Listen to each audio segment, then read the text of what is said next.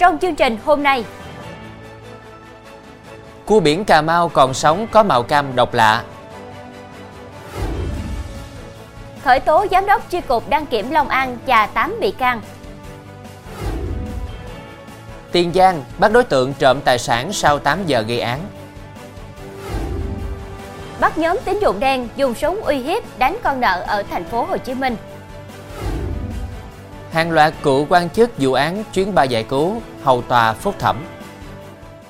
Quý khán giả đang theo dõi chương trình Cửa sổ Đồng bằng phát sóng lúc 18 giờ mỗi ngày trên đài phát thanh và truyền hình Bến Tre.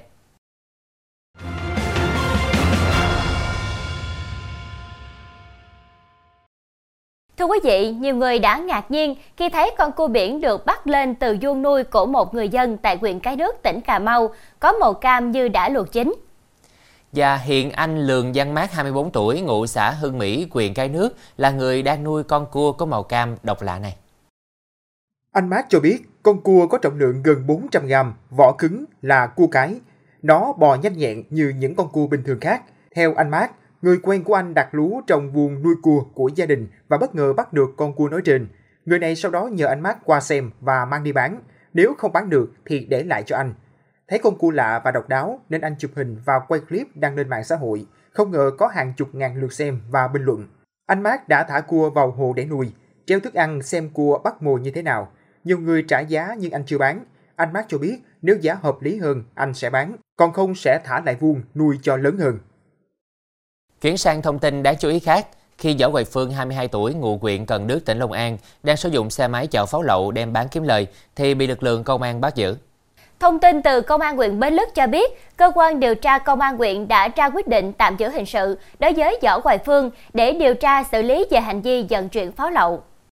Vào khoảng 17 giờ chiều qua, đội cảnh sát kinh tế huyện Bến Lức phối hợp với công an xã Phước Lợi tuần tra trên đường Liên ấp 23, xã Phước Lợi. Lúc này phát hiện Phương đang điều khiển xe máy, trên xe chở một bao hàng ở trước xe, nghi vấn là pháo nhập lậu. Lực lượng công an ra tín hiệu dừng xe thì Phương bỏ chạy. Lực lượng công an truy đuổi đến đoạn đường thuộc ấp 2, xã Phước Lợi thì dừng xe, tiến hành kiểm tra, phát hiện trong bao có 8 dàn pháo hoa và 300 viên pháo bi. Cơ quan công an tiến hành xác định nhanh trọng lượng số pháo Phương đang vận chuyển là 16 kg. Quá trình làm việc, Phương khai nhận đang đem số pháo này đi bán thì bị kiểm tra. Lực lượng công an truy xét nhanh và thu giữ thêm 17 kg pháo do Phương đang tàn trữ và toàn bộ số pháo này là hàng không rõ nguồn gốc xuất xứ.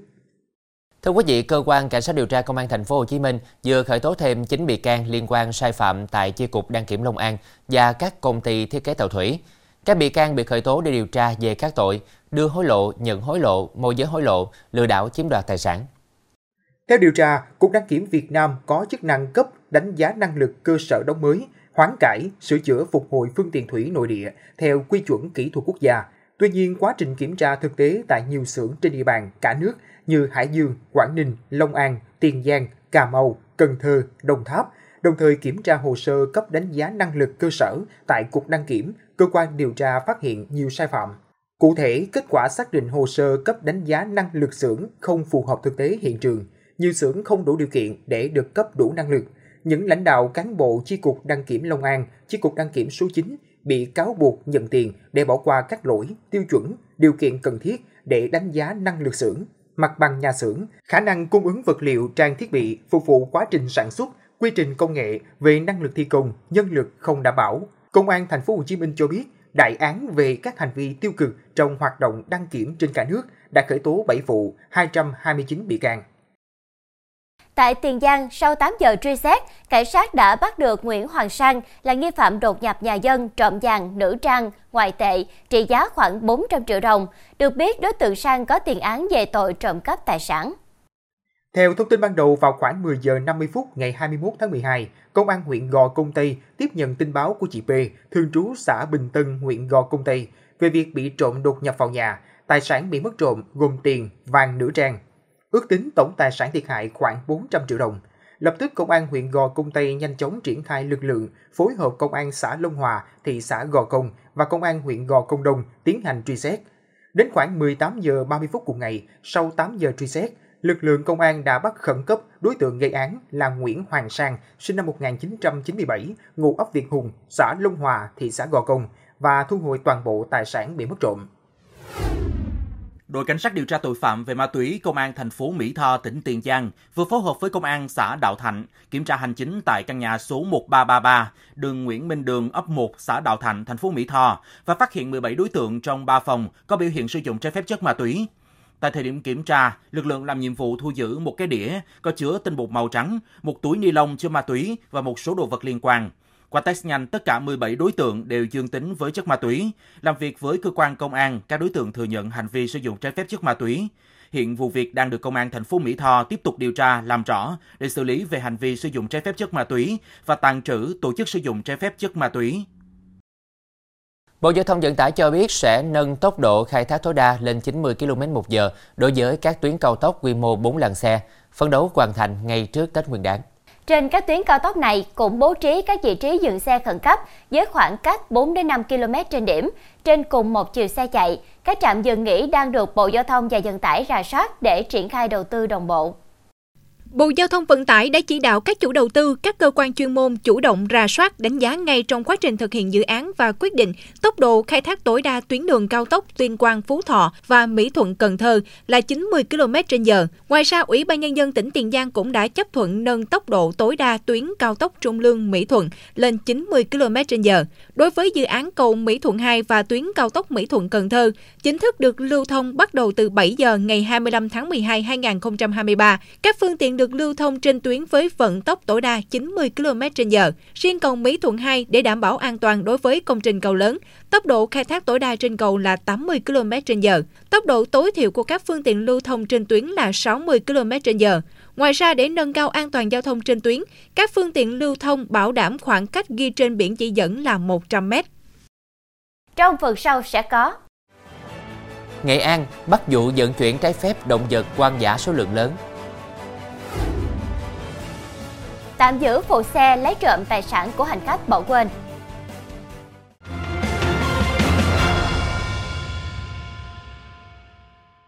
Tiếp nối với các thông tin đáng chú ý khác. Thưa quý vị, Phòng Cảnh sát điều tra tội phạm về tham nhũng kinh tế buôn lậu môi trường, Công an tỉnh Nghệ An mới đây đã bắt giữ một vụ vận chuyển động vật quan giả với số lượng lớn. Trong đó, một số loài thuộc phụ lục 1 danh mục các loài động vật thực vật hoang dã thuộc phụ lục Công ước về buôn bán quốc tế các loài động vật thực vật hoang dã nguy cấp. Sau thời gian điều tra và theo dõi, khoảng 15 giờ ngày 15 tháng 12, tại phường Nghi Hương, thị xã Cửa Lò, tỉnh Nghệ An, các lực lượng chức năng của tỉnh Nghệ An đã bắt quả tang hai xe ô tô vận chuyển trái phép động vật hoang dã. Theo đó, trên xe có 1.818 cá thể động vật hoang dã, gồm rùa, rắn, trăng, vẹt, trong đó có một số loại thuộc phụ lục 1, danh mục các loại động vật thực vật hoang dã thuộc phụ lục Công ước về buôn bán quốc tế các loại động vật thực vật hoang dã nguy cấp. Khi được yêu cầu, hai tài xế không xuất trình được giấy tờ, thủ tục chứng minh nguồn gốc xuất xứ của số lượng động vật hoang dã. Hôm qua, Phòng Cảnh sát hình sự BC02 Công an thành phố Hồ Chí Minh bắt 4 đối tượng để điều tra về hành vi cho vay lãi nặng trong giao dịch dân sự và cướp tài sản. Theo đó, khi nạn nhân không trả đúng hẹn, nhóm cho vay lãi nặng này đã cầm súng đánh đập, ép người vay viết giấy nợ, tiếp tục thu lãi trên số nợ và số lãi đã phát sinh, cứ thế người vay không thể trả hết nợ. Nhóm cho tài cầm đầu đã lợi dụng những người có nhu cầu vay, sau đó cho vay với lãi suất lên đến 360% một năm để thu lợi bất chính hàng tỷ đồng. Khi người vay không trả lãi đúng hẹn, Tài kêu người vay đến nhà, mặc họ nài nỉ, văn xin. Tài cùng đàn em dùng súng, công cụ hỗ trợ, đe dọa hoặc đánh đập giả mang để dằn mặt. Sau đó, Tài ép người vay viết giấy nợ, tiếp tục thu lãi trên số nợ và số lãi đã phát sinh. Cứ thế, người vay không thể trả hết nổi. Hành vi của Tài và Danh có dấu hiệu cướp tài sản, còn Khanh và Chí bị điều tra về hành vi cho vay lãi nặng trong giao dịch dân sự. Tại cơ quan công an, nhóm tính dụng đen đã khai nhận hành vi phạm tội. Phòng BC02 đang tiếp tục mở rộng điều tra vụ án. Với hành vi lạm dụng tín nhiệm chiếm đoạt tài sản của nhiều người, Nguyễn Xuân Thành, ngụ thành phố Quảng Ngãi, tỉnh Quảng Ngãi, vừa bị Phòng Cảnh sát Kinh tế Công an tỉnh Quảng Ngãi bắt giữ để điều tra làm rõ. Là giám đốc một công ty lĩnh vực bất động sản trên địa bàn, Nguyễn Xuân Thành đã lạm dụng tín nhiệm, ký hợp đồng môi giới và chiếm đoạt số tiền ứng đặt cọc đất của khách hàng đến chủ đất. Bước đầu có hàng chục nạn nhân tố cáo hành vi chiếm đoạt tài sản của Thành. Cơ quan công an đề nghị những ai là nạn nhân của Nguyễn Xuân Thành liên hệ phòng cảnh sát kinh tế công an tỉnh Quảng Ngãi để phối hợp giải quyết. Thưa quý vị, phát hiện khách đi xe bỏ quên túi sách, phụ xe đã lấy trộm điện thoại và iPad của khách giấu đi. Liên quan đến vụ việc này, Công an huyện Đức Trọng, tỉnh Lâm Đồng đang tạm giữ Lê Thanh Lâm, 23 tuổi, ngụ xã Quảng Khê, huyện Đắk Cờ Long, tỉnh Đắk Nông, để điều tra hành vi trộm cắp tài sản. Theo điều tra, rạng sáng 23 tháng 12, anh Nguyễn Thế Anh ngụ thành phố Hồ Chí Minh đi xe khách từ thành phố Bảo Lộc về huyện Đức Trọng. Khi đến huyện Di Linh, anh đầy xuống xe về nhà thì phát hiện để quên túi trên xe. Được sự hỗ trợ của nhà xe, anh Thế Anh sau đó đến nhận lại túi thì phát hiện mất một điện thoại và một iPad nên báo công an.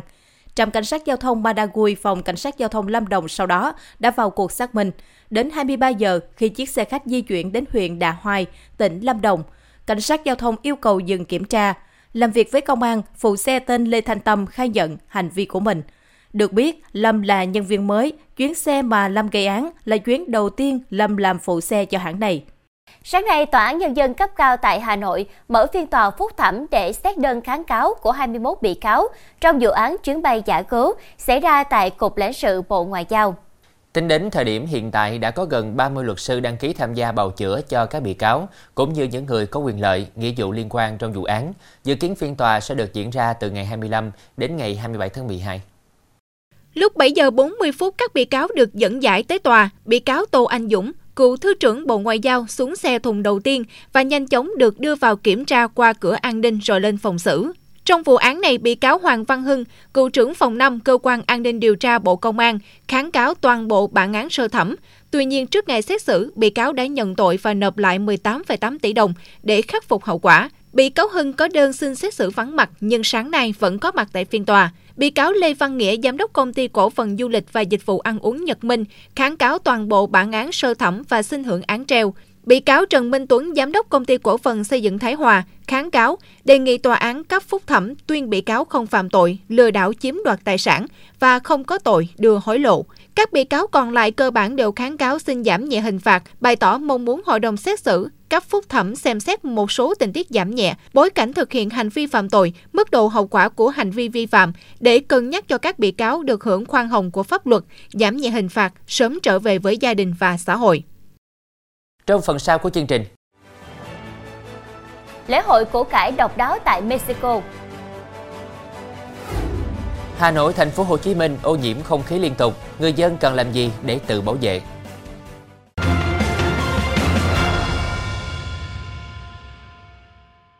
Trên thế giới, một vụ nổ nhà máy chế biến Niken thuộc sở hữu của Trung Quốc tại Indonesia đã xảy ra vào ngày 24 tháng 12 theo giờ địa phương, khiến 13 người chết và 39 người bị thương. Được biết, vào tháng 6, một vụ hỏa hoạn khác tại cùng một nhà máy đã khiến một người thiệt mạng và 6 người khác bị thương. Những vụ việc này gây lo ngại về an toàn tại các cơ sở do các công ty Trung Quốc đầu tư và vận hành. Người phát ngôn của khu công nghiệp Morowali cho biết vụ nổ xảy ra vào khoảng 5 giờ 30 phút sáng ngày 24 tháng 12 giờ địa phương tại nhà máy ở khu công nghiệp Morowali, huyện Morowali, tỉnh miền trung Sulawesi. Điều tra ban đầu cho thấy vụ nổ nhà máy xảy ra trong quá trình sửa chữa lò nung khi chất lỏng dễ cháy, bốc cháy và vụ nổ xảy ra sau đó, khiến các bình oxy ở gần đó cũng phát nổ theo. Nạn nhân tử vong gồm 8 người Indonesia và 5 công nhân Trung Quốc. Đảo Sulawesi là trung tâm sản xuất Niken của Indonesia, quốc gia giàu khoáng sản, kim loại cơ bản được sử dụng cho pin xe điện và thép không nghỉ. Và khoản đầu tư ngày càng tăng của Trung Quốc đã gây ra tình trạng bất ổn về điều kiện làm việc tại các cơ sở nhà máy tại Indonesia. Sáng nay, một vụ hỏa hoạn nghiêm trọng đã xảy ra tại tòa nhà chung cư ở thủ đô Seoul của Hàn Quốc, khiến ít nhất 2 người thiệt mạng và 29 người bị thương. Ngọn lửa bùng phát vào khoảng 4 giờ 57 phút sáng theo giờ địa phương trên tầng 3 của tòa nhà chung cư 27 tầng ở quận Dobong, Seoul.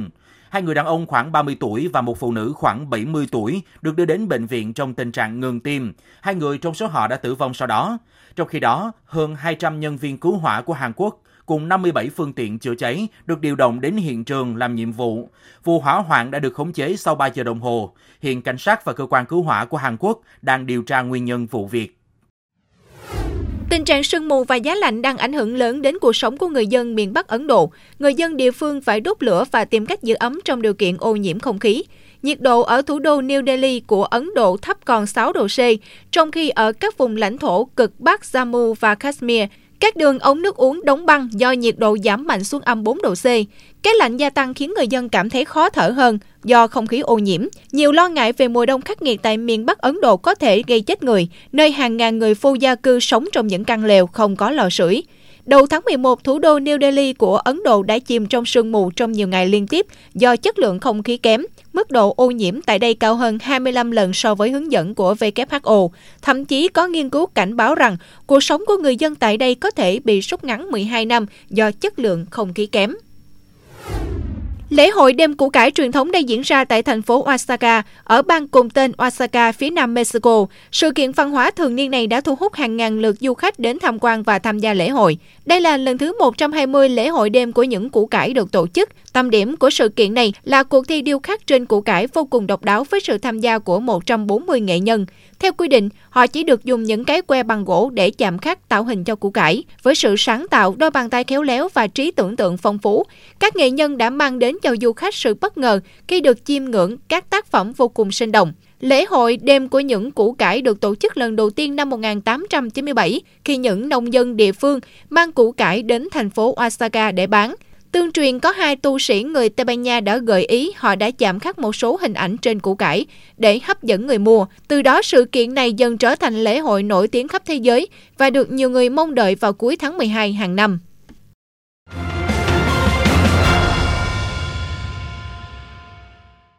Thưa quý vị, gần đây một số thành phố lớn của nước ta như thành phố Hồ Chí Minh, Hà Nội liên tục ghi nhận tình trạng ô nhiễm không khí nghiêm trọng.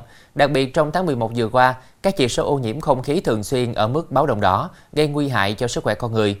Vậy người dân cần làm gì để tự bảo vệ sức khỏe bản thân? Xin mời quý khán giả theo dõi ngay sau đây. Gần một tháng này, không khí ở thành phố Hà Nội luôn trong tình trạng mù mịt vào buổi sáng và chiều tối. Chỉ số ô nhiễm nhiều ngày ở top 5 thế giới, ảnh hưởng đến sức khỏe người dân. Trong đó, ngày 3 tháng 12, ứng dụng IQ Air ghi nhận chỉ số chất lượng không khí ở Hà Nội cao thứ ba thế giới ở mức 182, không tốt cho người nhạy cảm, chỉ xếp sau Karachi và Lahore của Pakistan. Không khí tại thành phố Hồ Chí Minh những ngày đầu tháng 12 cũng không khá hơn là bao khi màn sương mù dày đặc do khối bụi bao trùm các tòa nhà cao tầng, đường xá. Không khí là thứ chúng ta nạp vào cơ thể mỗi phút, do đó khi không khí bị ô nhiễm, chất có hại cũng xâm nhập vào cơ thể. Vậy phải làm gì để hạn chế những tác hại của ô nhiễm không khí đến cơ thể? Tiến sĩ Hoàng Dương Tùng, Chủ tịch mạng lưới không khí sạch Việt Nam cho rằng, để bảo vệ sức khỏe của bản thân, người dân cần thường xuyên theo dõi tình hình chất lượng không khí trên các phương tiện thông tin truyền thông chính thống như của Bộ Tài nguyên và Môi trường hoặc Sở Tài nguyên Môi trường các tỉnh thành phố. Cụ thể khi theo dõi thấy chất lượng không khí ở mức xấu, có hại, người dân cần hạn chế ra khỏi nhà, không vận động tập thể dục ở ngoài trời. Khi ra đường, người dân nên sử dụng khẩu trang đảm bảo chất lượng, có thể lọc được bụi PM2.5, tức bụi mịn, đeo khẩu trang đúng quy cách. Ngoài ra, người dân cần vệ sinh mũi, súc họng sáng tối bằng nước muối sinh lý. Đặc biệt, sau khi ra đường, rửa mắt bằng nước muối sinh lý vào buổi tối trước khi đi ngủ. Hạn chế mở cửa sổ, cửa ra vào thời điểm không khí bị ô nhiễm, đặc biệt là các gia đình gần đường giao thông ở khu vực chất lượng không khí xấu. Ông Tùng cũng khuyến cáo người dân cần thường xuyên vệ sinh phòng ở và nhà cửa, dọn dẹp thông thoáng môi trường sống, trồng cây xanh quanh nhà giúp ngăn bụi và làm sạch không khí. Lan Anh thấy rằng đi cùng với những biện pháp nhằm bảo vệ sức khỏe bản thân trước thực trạng ô nhiễm không khí, mỗi người dân cũng nên giữ gìn vệ sinh môi trường sống bằng một số cách thức đã đề cập ở trên. Nếu có sự chung tay từ cộng đồng, tình trạng ô nhiễm không khí chắc chắn sẽ được cải thiện. Thông tin vừa rồi cũng đã khép lại chương trình hôm nay. Hẹn gặp lại quý khán giả lúc 18 giờ ngày mai trên Đài Phát thanh và Truyền hình Bến Tre. Lan Anh Khánh Trình xin kính chào tạm biệt và kính chúc quý khán giả có một buổi tối với thật nhiều điều tốt lành.